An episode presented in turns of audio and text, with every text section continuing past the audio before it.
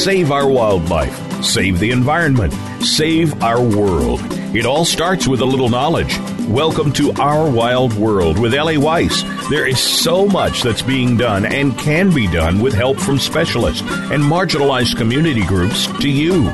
We'll discuss the future of Africa, the wildlife, and the people, and show you how it affects the entire planet. Now, here is Ellie Weiss from the Wildize Foundation. Good morning. I'm Ellie Weiss, and you're listening to Our Wild World.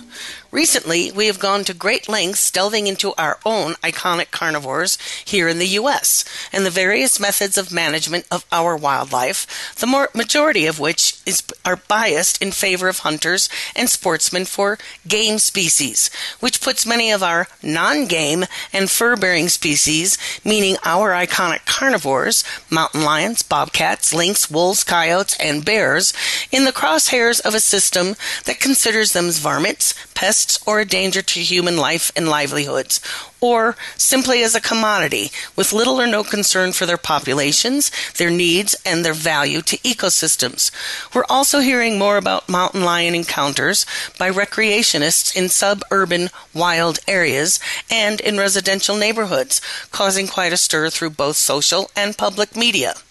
To bring some clarity and understanding about mountain lions, my guest today is Phil Johnston, cougar biologist and a certified professional track and sign specialist, Tracker 4 by CyberTracker Conservation of North America. Phil is the mountain lion biologist for the Hoopa Valley Tribe in Humboldt County, California, where he studies interspecific interactions between black bears, deer, and mountain lions.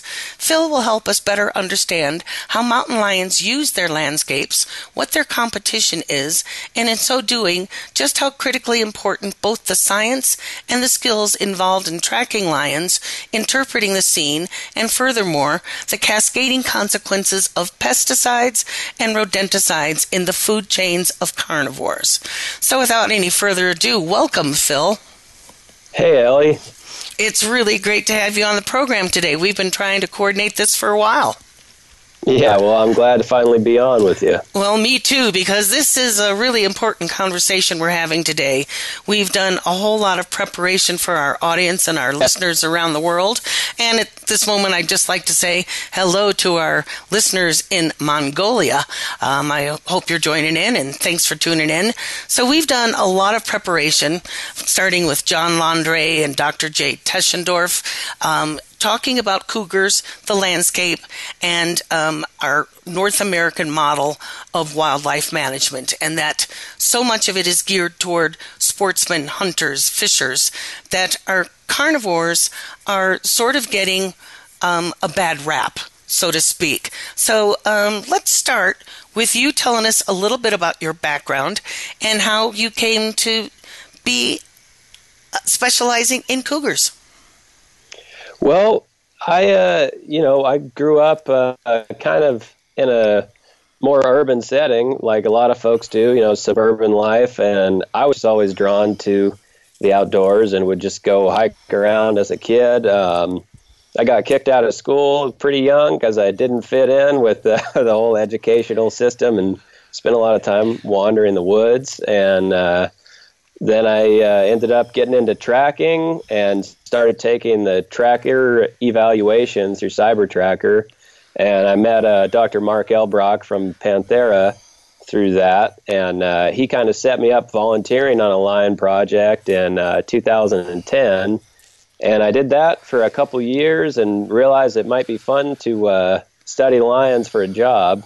And uh, went back to school, finished my college degree, and uh, started working full time for the Hoopa tribe, uh, tracking fishers actually while I was finishing my degree. And uh, then kind of convinced the Hoopa tribe to start a lion project where we could examine some of these questions I've been interested in. Well, what are some of those questions? Or is that what we're going to cover today? Yeah, I mean, w- there's a lot to go through, but uh, it's, yeah, it's we have be... we have quite a lineup here, and it's all very interesting because we're looking at it from a whole different perspective. We're not looking at it from a wildlife management system.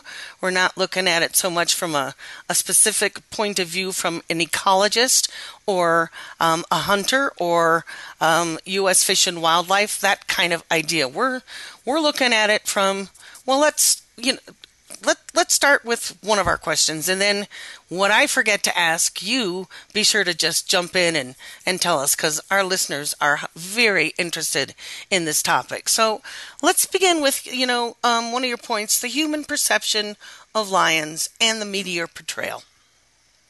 Well, so mountain lions, uh, they capture the public's imagination. One, they're just a majestic looking creature, you know. And every time that I see one up close, I just kind of and am awe of how beautiful and uh, just graceful of an animal that they are. And because of that, they're they're iconic, you know. Like you've said, they capture people's imagination. And then there's the fear aspect of it, you know. Um, when I was a youngster hiking around in the woods, oh, I was terrified of mountain lions. You know, I didn't know anything about them. I'd never seen one, but you know what you tend to hear uh, is about the attacks. You know, and then scenes in movies where some you know brave character is out trying to complete their mission, and then they get cornered by a mountain lion. You know, and it's a standoff, and so I had that, you know, opinion of mountain lions at the beginning, just like most people do, um, and that has been changed over time of interacting with them, spending a lot of time on foot, close quarters with wild lions, and getting to know them just like you get to know any other animal, and then it becomes uh, no longer threatening. But with the way that the media portrays mountain lions, you know, anyone who has not had a chance to spend time with mountain lions and see that there's a way to interact with them, you know, that can almost always, you know, result in you being safe. Uh, you know, it's not, it's hard to get that perspective from just looking at the things that are shown in the media. True. Most of our interactions with mountain lions are going to be in some sort of confined space, uh, in in uh, a zoo or in a sanctuary or uh, in a veterinary type situation, or some people have them as pets. Maybe we can get into that a little bit. And um, that, and as you said, in movies, they're always evil wolves, bears, mountain lions. All of our carnivores are always portrayed as evil and mythical. And yet, when we see them, we do have this magical, um, also somewhat mythical ideology about them, their spirits, their power, and all of that. And in you know some ways, people like to be able to consume that in terms of wildlife products. So um, you were one of the first people. Recently, there was a headline cougar attacks jogger in fort collins and you were one of the first people to come back and respond to how the media portrayed that headline and uh, actually went into some of the discussion of what that mountain lion was. It wasn't an adult, it was a cub. Tell us a little bit about how you rebutted that headline because it was a great story. Or a great oh, post, oh, yeah. not a story, it was the truth. Yeah, well thank you. And I appreciate that. And yeah, it um you know, I was I took a you know five days or so to respond to it, but I was getting a lot of texts from people, you know, saying, "How did this guy strangle a 80 pound lion?" you know, which was what the original articles were saying. It was 80 pounds, and just you know from you know the last uh, eight or nine years of experience with lions, first off, you know, if somebody tells you they saw a lion, it's almost always a dog or a coyote or even a bear or a uh, house cat. Yep. Yes, indeed. And then if it was actually a lion, the the actual weight of the animal is usually uh, overestimated by a two to three hundred percent. So that's uh, the adrenaline says, kicking in. Right. If somebody says it was eighty pounds, it was probably thirty five pounds. Um, and that was the case in this uh, this situation with that jogger there. And you know, I was only I was motivated to write that article because you know, I have friends on both sides of the spectrum. I work with people who are, you know, like animal rights type activists, and I work with people who are houndsmen, lion hunters, you know, and I feel like I'm in the middle of that world and I respect both sides and kind of understand both sides. And I wanted to write something that was not uh, going to alienate people on either side and explain a little bit of the facts of the situation, which is just that, you know, this mountain lion was a youngster, which I you can almost always guess that because the attacks tend to happen from young animals that are in a dire situation because they don't have the guidance of their mother anymore. Um, and that that was just my main point was to say, you know, adult mountain lions are not out there waiting to attack people when they go jogging by. It's a desperate situation when a mountain lion attacks a human. Um, I'm not aware of any attacks that were uh, perpetrated by healthy adult mountain lions. Um, there may be some. I'm, and, I'm and some not of aware my of reading uh, and research uh, from Mountain Lion Foundation, who was also a guest, and from John Laundré, cougar ecologist, that over the past hundred years there's been 12 documented cases of a mountain lion attacking, and maybe three, I think it was, of killing a person. Yeah, I think I think there's more than that. Um, on CDFW's website, California Department of Fish and Wildlife, they have a list of confirmed attacks. Confirmed meaning like there's either photographic or genetic evidence of the mountain lion there. And, you know, fatal attacks do happen, and it's almost always because of young lions that are orphaned or adults that are starving because they were injured in some way. And I mean, they attack, but they are incredibly rare. I mean, incredibly rare. And first off, you know, just to give people a little bit of background on lions, the one thing that I think people really don't understand about mountain lions is just how big of an area they roam. Um, a male lion in my study area can cover 220 square miles. And for anyone who has a hard time visualizing that, I would encourage them to, you know, take a look at a place like their hometown, an area that they know well, on Google Earth, and draw a polygon in there. It's really easy to do in Google Earth, and it'll tell you the square mileage of it. Draw a 200 square mile polygon and look just how big that area is. So a mountain lion roams over that entire area. There may be one or two other females overlapping there or another male. The chances of you being at the same place as that one lion and that 200 square miles at any given time is remote. so, so well, that that brings me to an interesting question of mountain lions choosing to hang out or pass through uh, residential human residential areas. Like here in glenwood uh, a few months ago when the jogger thing was big in the news uh, there were five mountain lions in glenwood which is about 45 miles from me in a neighborhood. One was a single um, they never said whether it was a male or a female and then one was a mother with three cubs and in this case, our CPW, Colorado Parks and Wildlife, sort of emphasis on the parks, um, chose to euthanize them all. So um, it seems, and in Boulder, just over the last couple days, there was a report of a mother and three cubs hanging out in a neighborhood of Boulder, and they chose to just wait and see what was going to go on. So, um, why is it that mountain that we seem to be seeing more mountain lions where we are? Well, there's a lot of factors that can go into that, but the one overarching factor that I feel comfortable saying is true all the time is the mountain lions are only coming down to where people are because there are prey there. And that can mean um, you know, say it's in a desert environment or not great deer habitat, and then there's a human development where there's a lot of lawns and greenery and uh, manicured landscapes with good vegetation for deer to eat. I mean, a lot of human habitation has artificially high deer numbers, way higher than the surrounding natural landscape because of the human alteration of the uh, plant ecosystem in their area, right? Uh-huh. And that will pull mountain lions in. And then another example where I work in Hoopa, um, we have a lot of loose dogs, like feral dogs that are just roaming around. Um, and the dogs breed, and there's kind of just a ton of dogs running around in the valley uh, of Hoopa. And that is a huge draw for young mountain lions and for mothers who are struggling to wean uh, their, you know, 10 to 16 month old uh, kittens. So prey is what draws lions to human habitation.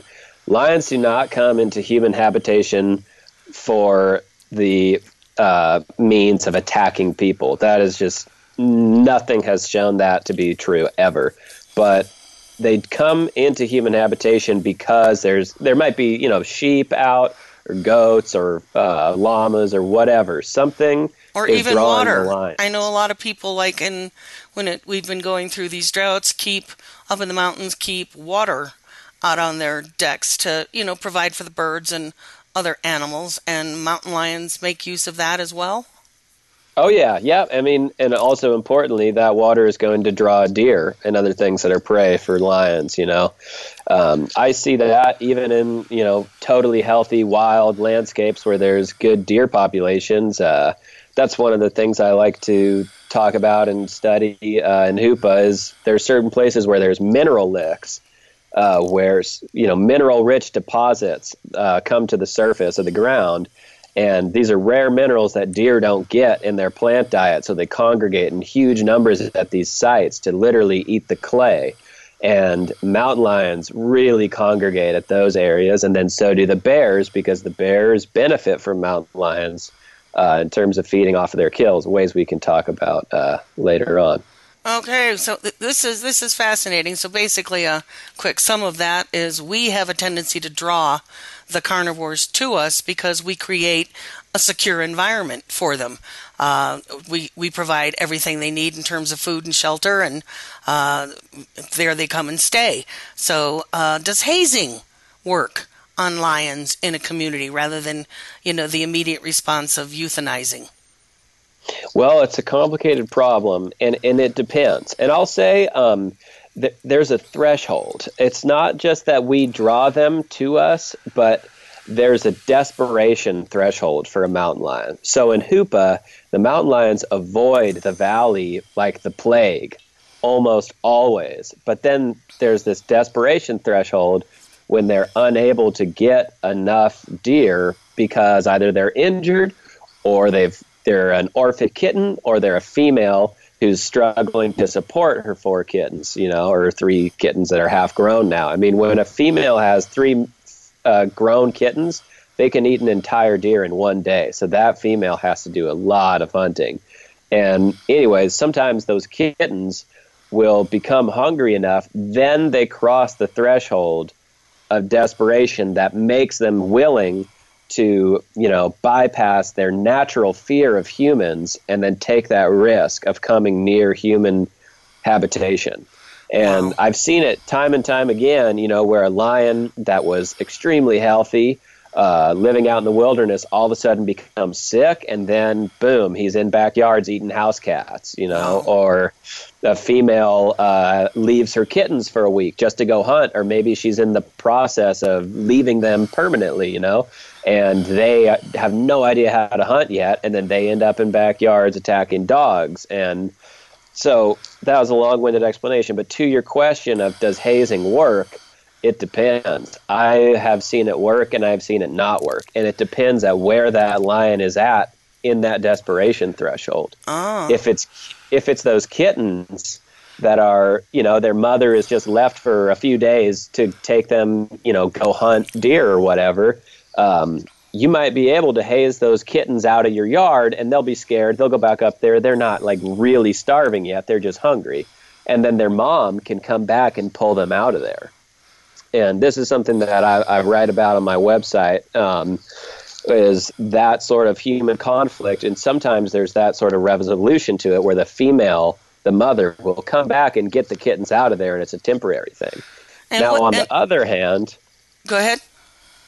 now on the other hand, there's sometimes where it say it's an older lion, like a nine or ten year old lion. I've had this happen too, where maybe you know he could be poisoned, he could just be getting old, he could be really sick from just. I mean, they get cancer and other diseases just like humans do. He could be injured from a you know killing a deer. I mean, tackling those deer is serious, but anyways, the lion's injured, and it's it's a fatal injury basically, and this lion is on a downhill trajectory, and the des- he's so far down that desperation threshold that hazing won't work. I mean, I've I've had it where I've spent all day, you know, trying to haze lions out of neighborhoods, and uh, it doesn't happen. And that's more rare. And in that situation, you know, that is a desperate, actually, you know, suffering animal that it's going to die. You know, when when hazing is not working, uh, it's usually because that animal is so desperate.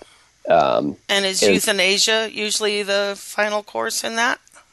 You know, I mean, I personally, in that situation, once other things have been tried and hazing has been tried, I think that that is uh, a merciful and humane way to go. Um, obviously, it's not anyone's first choice. You know, I I, I love mountain lions. Um, it, you know, I, I don't like to see them killed, but to see one suffering, you know, it's it's a similar thing to you know a human suffering from a terrible, debilitating disease. You know, um, some people like to choose you know assisted suicide or whatever they call it, and I think in some situations for the benefit of human safety uh, and honestly for mercy for a, a suffering animal, the lion, uh, euthanasia can be the most humane way to take care of that situation. But that is completely different from just saying, oh, some people saw some lions in a park, let's go kill them all.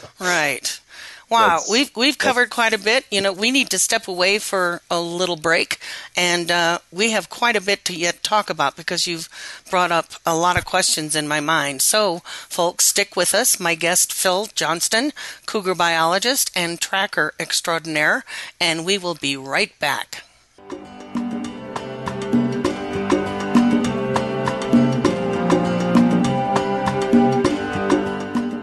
Wildlife no wild, no life. Big, scary, beautiful. Predators are in danger. Without them, our rivers dry up, our forests don't grow, our communities go hungry, our biodiversity crumbles. Wildlife drives our planet's ecosystems. The wild effect. It's in our hands. Ellie founded Wildize Foundation because she loves Africa and to remind us that there are more harmonious and less destructive ways to live on our planet.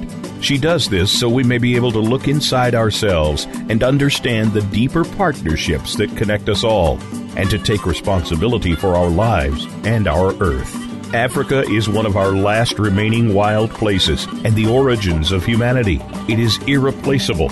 Africa is at a crossroads, on the brink of possibilities. We can choose to let its wildlife be lost forever, or we can help save it. In Africa, it is still possible to make a difference. Visit us at www.wildize.org to learn how you can make a difference. We only have one Earth. If we don't care, who will? W I L D I Z E dot O R G.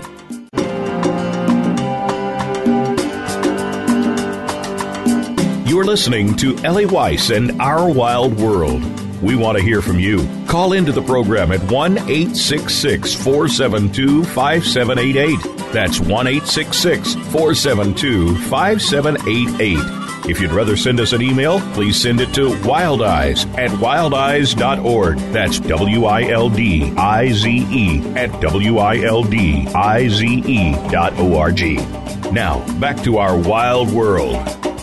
And welcome back. This is Ellie and my guest, Phil Johnston, cougar biologist and tracker. So, if you're just joining us, our first section talked a lot about uh, lions in the media the lions that we're seeing more often in terms of human habitation and sort of that crossover between where people live in more wild neighborhoods and yet it's still urban and that it's still good mountain lion habitat and how to deal with that. But um, Phil is a uh, an experienced tracker, um, and so his work involves tracking mountain lions. He works with the Hoopa tribe in Humboldt, California. So, Phil, let's talk about uh, when when people are talking about CPW and finding lions um, to deal with a problem animal or try and uh, put it back or relocate it into the wild, which is a subject we might be able to touch on. What is? Let's talk about the importance of the skills in tracking and the skills of woodmanship for accurate tracking and research of finding lions, especially in terms of your projects. Yeah, well, I think tracking is important for uh, all um, mammal research, basically, and uh, it's particularly important for lions because mountain lions cover huge, huge areas, like I said, and in most situations, they're very thin on the landscape. You know, densities of, you know, 1.2 to 4 lions per 100 square miles, you know, which is. So the odds of seeing one is, is enormous. I mean, it's, yeah, you, you, can walk around in the woods for a lifetime, literally, and not see one uh, in most places. And um, so tracking, you know, tracks is like the historic past of where that animal has been. And if you can find those tracks, you can learn a lot about where that animal goes, what patterns they take on the landscape. You know, uh, with mountain lions, they're sexually dimorphic. Uh, you can sex individuals uh, with experience, you know, uh, from the tracks. Uh, I'm very comfortable, you know, and other professional trackers and researchers have uh, demonstrated. I think Mark Elbroch did a publish a paper on it where basically it's 99% accurate if you're an experienced tracker to sex mountain lions by their tracks. All right, and, you you grabbed me on that one. How do you tell the difference? Well, so sexually dimorphic mountain lions uh, and a lot of carnivore species, sexual dimorphism just means there's differences in the body size or body shape. And in this case, the mountain lions, males are just much bigger than females. So in my study area, males tend to be about 120 to 150 pounds, and females tend to be about 70 to 95 pounds. So, you know, that's a really quite a big difference in their body size, and that's uh, reflected in the tracks. And the way that we typically uh, talk about it is the hind pad, so the pad, the metatarsal pad of the hind foot on a mountain lion, if you measure it across at the widest point, uh, it'll be 50 millimeters or less if it's a female, usually about, you know, 46, 47. And if it's a male, it'll be greater than 50, usually 51 to 56 uh, for males. And what is that so, in inches for us that can't convert quickly? I do not know, rightly. I would say about the, the size of your hand. Um, no, it's it's smaller than that. It's smaller than that. The hind pad, I would say maybe you know about two inches. If it's bigger, maybe about two inches. But I would encourage people to use millimeters for that because it's just uh, an easier way to do it. I carry a little tiny millimeter ruler with me, but uh, you know honestly, the difference is such that once you've measured it, a handful of times, you know, and I've gotten a, an eye and seen a bunch of different individuals' lions tracks. Uh, you know, now at a glance, you know, I get a feeling if it's a male or a female almost immediately. There's some times where it's a, you know, a young male who's, uh, you know, maybe 100 pounds and hasn't grown into his full weight yet, where it's, uh, you know, I'll say that I'm not positive if it's a male or a female. And, you know, sometimes you don't know till you end up uh, getting the hands on the animal. But uh, most of the time, uh, you can tell pretty quick for an adult animal once you've had a little experience. That's incredible. I would love to go on a walk with you through the woods sometime and just be able to read who all's been there. I do it a lot in Africa, um, but completely different animals, so therefore completely different tracks.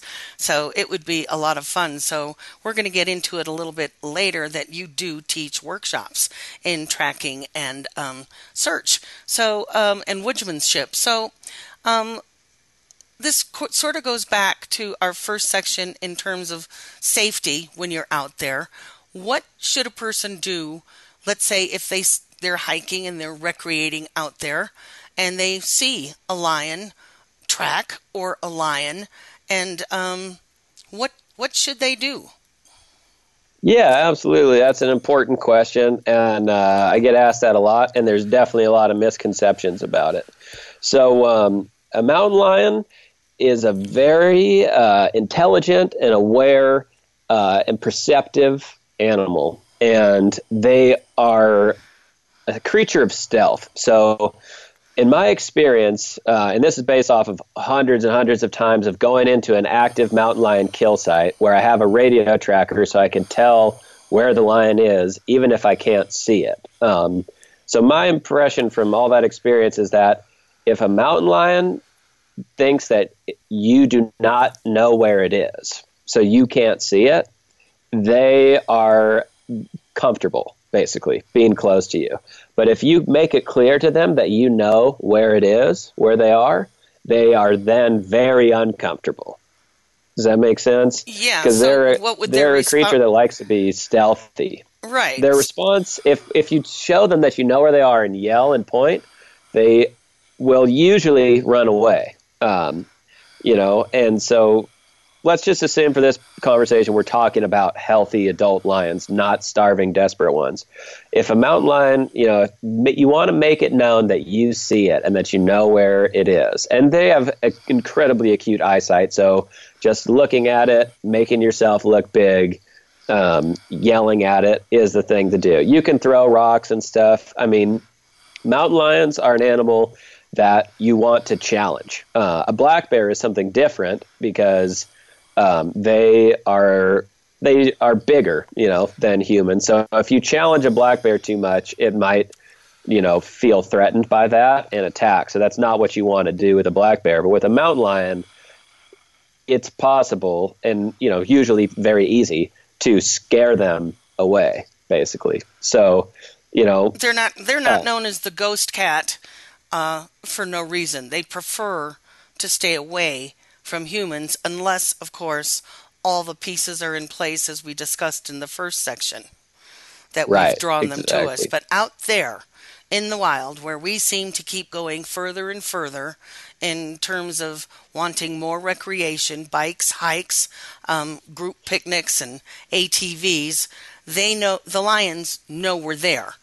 So as long yeah, as and go ahead. if if I could just add one one thing to that too, you know, as a responsible woodsman or just person who likes to recreate outdoors, um, I would encourage everyone just to carry uh, bear spray uh, because it works on mountain lions and bears, and you know, even you know if a, a elk or something is calving, you know, and it's going to attack you. I mean, when we go out into the wild, we have to acknowledge that there's a chance that we are going to inadvertently find ourselves in a situation of conflict with a wild animal.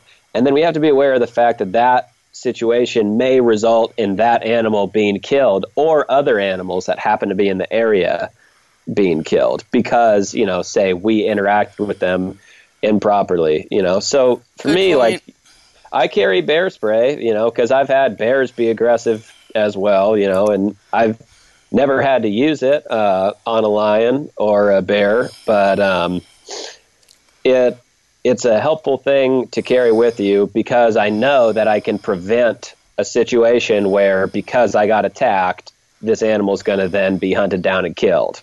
you know, Right, right. And to prevent a situation that you don't have to get injured, the recreator. We, Right, we can take um, positive steps to be out in our wildness, which is a great place to inter- interconnect with nature.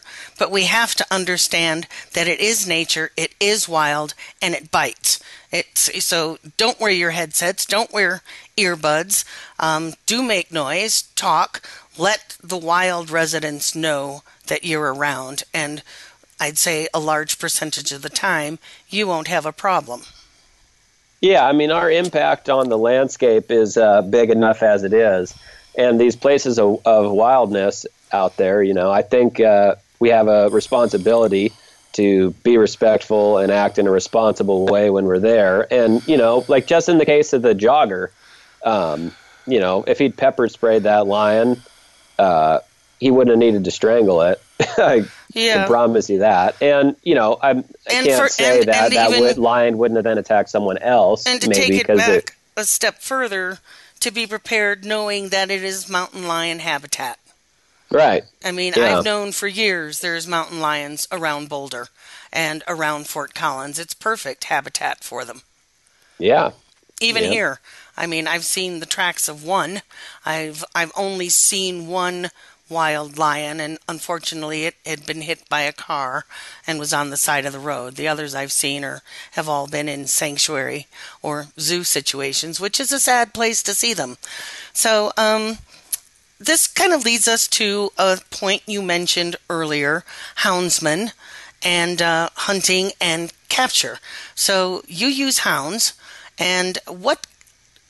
Talk to us a bit about that because a lot of people don't understand that hounding houndsmen's using hounds is a good way to find lions because they're so elusive and um, get very upset thinking about the stress. So let's spend just a little bit of time on what hound hounding hunting with hounding to track in terms of your case to get data and then of course the other side would be to kill it in a tree so um, what effect does hounding have on a lion and is it long lasting is it a good effect that they'll learn to stay away from a pack of dogs or i don't know Well, yeah, so it's a big topic, um, and there's lots of ways to do it. And I'll talk about it, you know, first from the re- research perspective, because that's what I'm most familiar with. And, you know, I'll just say basically there's two ways to catch mountain lions. One, you can bait and cage trap them uh, with deer carcasses. So think of like a giant, you know, metal box, you know, with a wire, you know, that uh, you put a deer carcass in, and the mountain lion will go in it and uh, trigger the trap. So that's one way. The other way is to use hound dogs. And I've done both ways, and I prefer hounds. Um, one, it's each, I should say, each method is differently effective in different areas. So to use hounds effectively, you need to have a big area where you can run the hounds. So if you're trying to catch mountain lions in a semi-urban landscape where they may run through someone's yard, you can't use hounds. That Right. makes sense. But um, the hounds. So yeah, what what we do is I'll track a lion. You know, find tracks, um, follow it until I get you know to a uh, where the trail is really fresh. You know. And that sometimes involves skipping many mile, many miles ahead, or tracking the same line for months on end. Um, and then, you know, when it's in a good place, basically I'll find a fresh track, meaning from last night, and we'll put the hounds on it where it has left the road because they can't smell the scent on the road. Um, and then it'll they'll chase the lion. Sometimes they chase it a mile, you know. And so I shouldn't say they they're not chasing the lion; they're following the scent. And then once they actually get to the lion, the chase usually then only lasts hundred yards or so, maybe you know four or five hundred yards, because the lions they don't have a giant heart and lungs. They're designed to run really fast for like ten seconds at most, and then they need to rest because they're not uh, an endurance chase predator like a wolf or a cheetah or something. Uh, it's it's much different. So cheetahs are much more adapted to run fast for a longer period, whereas lions can run really fast for just about ten seconds, and then they run up a tree to seek refuge from the dogs. And so that chase, sometimes people think, oh, the poor lion is getting run for miles and miles and miles by the hounds. Um, that's almost never the case. The li- the dogs may be following the tracks for miles and miles, but the actual chase of the lion usually only lasts, you know, few hundred yards because they're just not physiologically designed to run for that long. So, do, And then so one question. So, with that physiological makeup, do they end up? I mean, I know you're familiar with capture myopathy, and just for a, a definition, it's the stress and the adrenaline that goes through the muscles of an animal when it's freaked out and adrenaline is really high, and sometimes uh, it can kill them. So, does this hound chase or and running up the tree end up putting a lot of stress on the lion, or once it's in the tree, is it able to like calm down and assess the situation? And do you wait?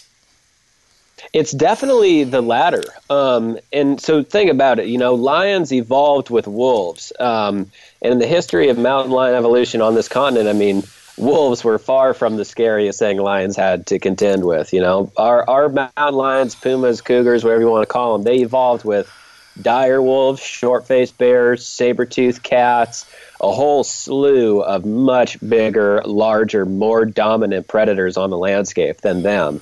So a mountain lion getting chased up a tree by a couple of dogs, I mean, while I'm not trying to say that it's nothing, I don't want to minimize the the stressful effect that that does have. It's by far the worst thing that, that that's going to happen to that lion in its lifetime, or even in that month. You know. Okay, you mean um, the, the least worst thing that's going to happen to it? Yeah, it's by far the least. Yeah, maybe I misspoke on that. Yeah, it is not at all uh, a huge stressor in terms of the lion's actual lifetime. So then, and I can see evidence in that where the lion, oftentimes, they'll actually just go to sleep in the tree, you know, and very relaxed. And different lions handle it differently. You know, big, confident toms, by tom I mean a male lion, tend to just go right to sleep in the tree. Uh, females, you know, may stand up in the tree and be a little more nervous or jump out, but the thing is they're interacting with the dogs and the dogs and puma relationship i mean they just see them as wolves i think and that's why you know you can tree a lion with like a, a miniature poodle because huh. they just see it as a wolf um, so basically and, they're running up a tree is base they just don't want to interact exactly okay. and so that in and of itself is not a very stressful part to the lion. And so then, if if I may, let me just describe the capture process with hounds. Yeah. Um, and so then, once the lion is treed, uh, the, it'll stay there, and we can tell from the sound of the hounds that they're treed, the way that they're barking. I get my pack together, hike in with you know one or two other people uh, carrying capture kit to be um, with all the things we know we need to keep the lion safe once it's uh, sedated. And we'll go in. I'll assess the situation as soon as we get to the tree. I try to see the lion before it can see us so that to minimize the amount of time that it's aware of people at the tree because that's the most stressful time for the lion when it's seeing that there are people there because then it goes from being you know just dogs to being oh, okay now there's this other unfamiliar intimidating predator in the situation humans so i'll try to assess the situation from a distance see if it's a safe tree to dart the mountain lion in. And this is the whole thing about hounding. This is where the decisions that the, the researchers make make hounding either really safe or really dangerous if the mountain lion is sitting in a giant tree hanging over a cliff and there's a raging river below that, you can't dart it, right? Right. Because if you dart it, it might fall asleep, fall off the tree, fall down the cliff into the river or whatever.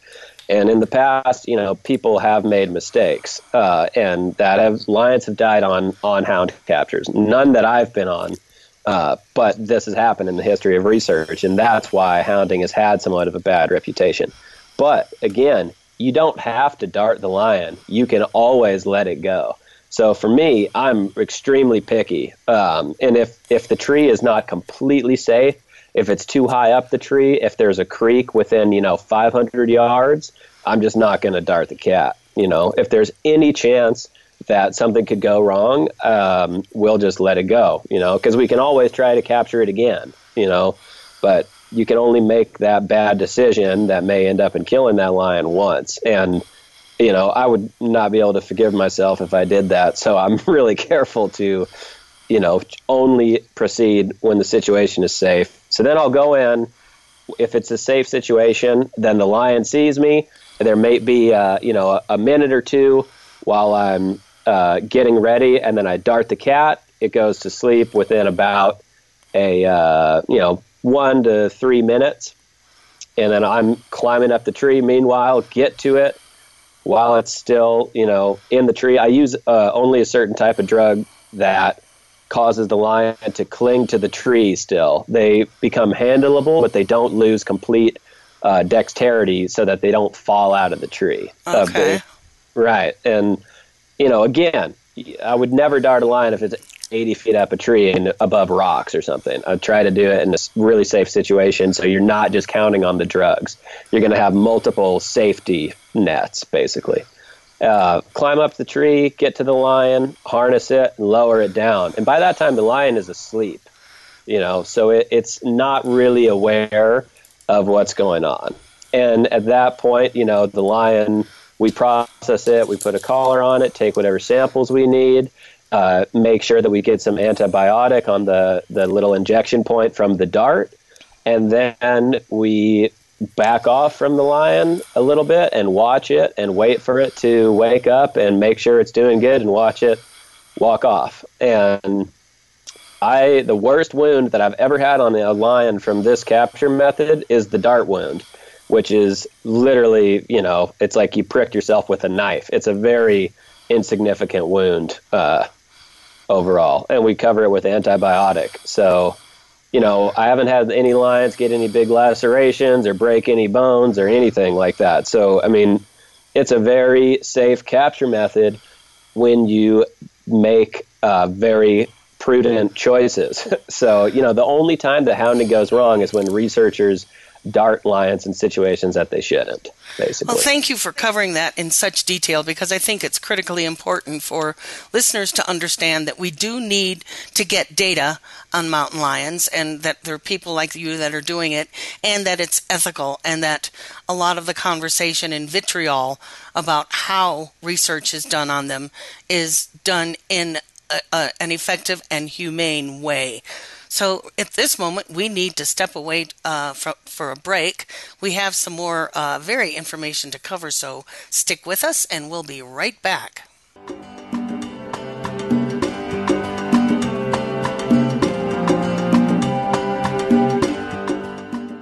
Wildlife.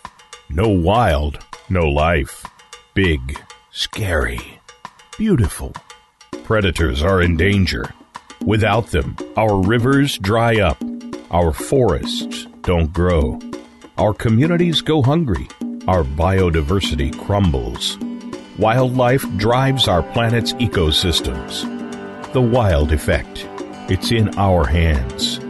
Ellie founded Wildize Foundation because she loves Africa and to remind us that there are more harmonious and less destructive ways to live on our planet.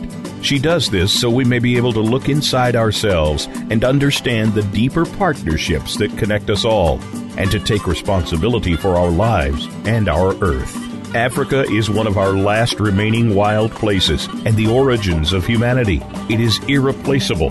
Africa is at a crossroads, on the brink of possibilities. We can choose to let its wildlife be lost forever, or we can help save it. In Africa, it is still possible to make a difference. Visit us at www.wildize.org to learn how you can make a difference. We only have one Earth. If we don't care, who will? W I L D I Z E dot O R G.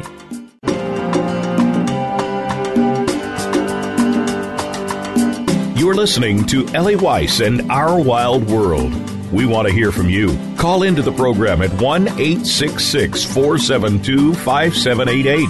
That's 1 866 472 5788. If you'd rather send us an email, please send it to wildize at wildize.org. That's W I L D I Z E at W I L D I Z E dot O R G.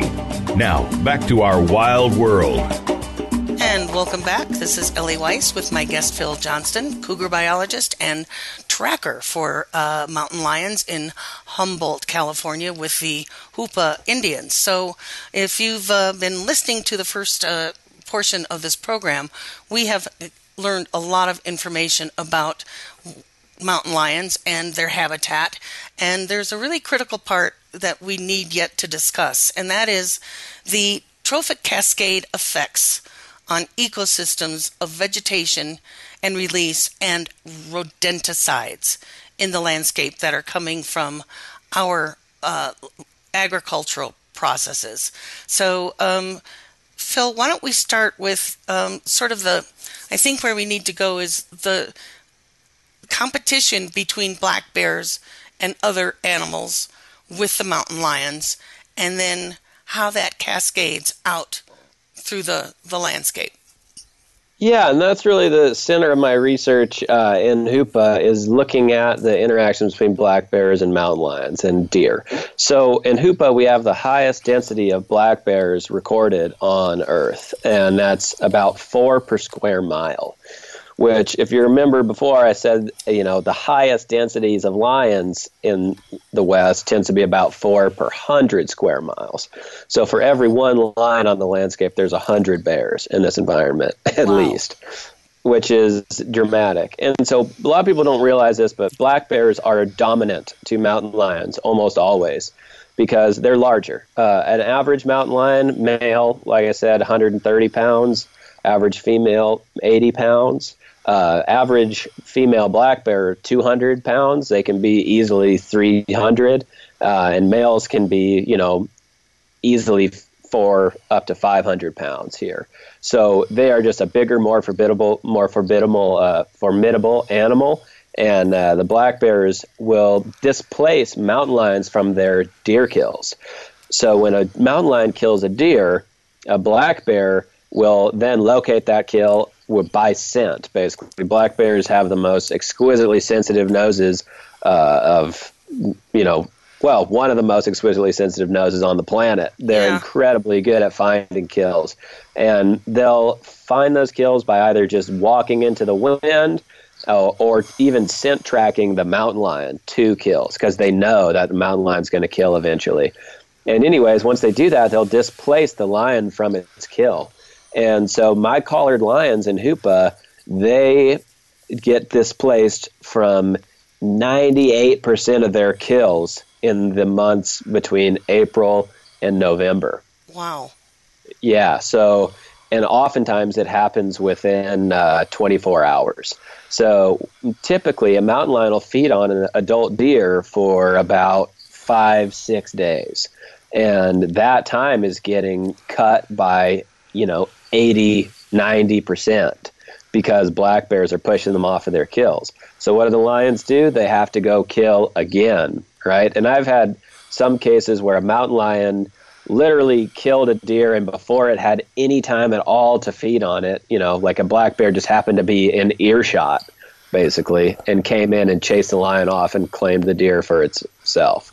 Um, and so this has the effect on the mountain lions that they have to kill another deer instead of continuing to feed on that one. So you can almost think of it as the mountain lions are in effect just feeding the deer to the black bears because the bears keep chasing them from one kill uh, on to the next. So you can sort of, I can sort of see a whole cascade of consequences just because of that. They have to kill more. Um, right. It's more stress on their bodies, and then um, another critical aspect that plays into this is what they're eating can be toxic. Well, yeah, exactly. So if if you think about this, you know, a mountain lion has to kill once a week in normal conditions, and then it has to kill once a day or once every two or three days with the black bears. They're sampling more of the prey on the environment. And if you say, you know, 5% of the prey on the environment are, you know, exposed to some sort of toxin, the mountain lions are increasing their sample rate, are therefore more likely to accumulate more of those toxins potentially more quickly. So that makes sense. One, yeah, it makes absolute sense. So one quick question: um, so mountain lions, let's say in the case of chronic wasting disease, mountain lions recognize uh, the symptoms of chronic wasting disease sooner than people do in deer herds. So they do go after the weaker deer. Is that the same case in terms of toxins building up in prey species that the lions will go after those deer and then talk a little bit more about how toxins build up in the carnivores. Well, so um, I, we don't have enough evidence yet to show one that uh, mountain lions can target um, weakened deer because it's really tough to um, just get the data on those deer. And we don't have that much evidence showing that deer are accumulating rodenticides as quickly as many other animals are. But um, you know, just to talk about um, how rodenticides accumulate, you know, um, let's say, and the main problem of this in my study area, since it's largely a wilderness area, uh, is actually trespass marijuana cultivation, where there's illegal, uh, you know, cover, you know, on public land, pot farms, basically, oftentimes operated by uh, cartels or other drug syndicates, where they're growing marijuana and they use a bunch of nasty, you know, chemicals that are even illegal in the United States to um, prevent their crops from getting disturbed by bears and rats and other things. So, uh, Fisher will go in, say, and eat. Uh, well, let's say a rodent eats that rodenticide, and the way that those rodenticides act is they take a couple days to kill that rodent. So by the time that that rodent is actually dead from the first dose, it can have actually gone back and consumed like 20 more doses. So it can have on board its system, you know, many times a lethal dose by the time it actually dies. And then a fisher comes in and you know, all the prey in this one little area are really slow and easy to catch, you know, because they're half poisoned. You can imagine that a mesocarnivore like a bobcat or a fisher would be inclined to stay in that area and predate on those animals that are half poisoned. Um, and then a mountain lion moving through the area may then find that fisher, which is now showing some effects of the poison, and feed on that. So this is somewhat of a hypothetical chain, but we do have some evidence to show this is happening. Like I've had a radio collared fisher that we found dead in a weed grow that had basically been having a seizure from poison that it ingested at the weed grow. Uh, and when it was then pounced on by a family group of mountain lions, so a mother with kittens, you know, probably just the mother pounced on it and killed it. And anyways, those animals ate that fisher. And I didn't have collars on these lions. We were just, uh, I was tracking them on foot, and I had a radio collar on the fisher. And then, anyways, I continued to track those lions on foot. And within two months, all of those lions were dead. Uh, from basically, they started exhibiting signs of poisoning. One of them I found shot. Uh, another one had to be euthanized because it was so sick uh, and then the mother was stumbling around and kept being seen, and then ended up disappearing. So all of those lions died uh, from, you know, poisoning. And we tested the carcass of the one that we were able to recover, and it was it had several poisons in it. So, you know, so this toxins, is anecdotal evidence, uh, but there there is other research um, out there that is not it, so anecdotal um, in other areas that uh, we'll be covering further in um, upcoming episodes. So, the key here to understand is when we, either in our neighborhoods of you know human habitation or um, in our gardens, we use these rodenticides and pesticides. They have severe ramifications and cascading effects on everything that feeds on it, from the pollinators to the rodents. And as Phil just said, it builds up in the rodents without killing them to a certain point until they die. So they've already got mega more percentage of these toxins in their body than they're eaten by the carnivore. And then the carnivore will eat several because they tend to stay in the area where their prey is easy to catch because they've been affected by poisons. And then these toxins build up in the carnivore to a point that it kills them. Uh, absolutely, or at least has detrimental effects, you know, and makes them more susceptible to, you know, poaching, or makes it harder for them to hunt, or it could be, you know, this is the sort of thing that creates a human mountain lion conflict situation where this lion is now so desperate for food that it crosses that desperation fear threshold and is now willing to end up in your backyard trying to eat your dog or whatever. Wow.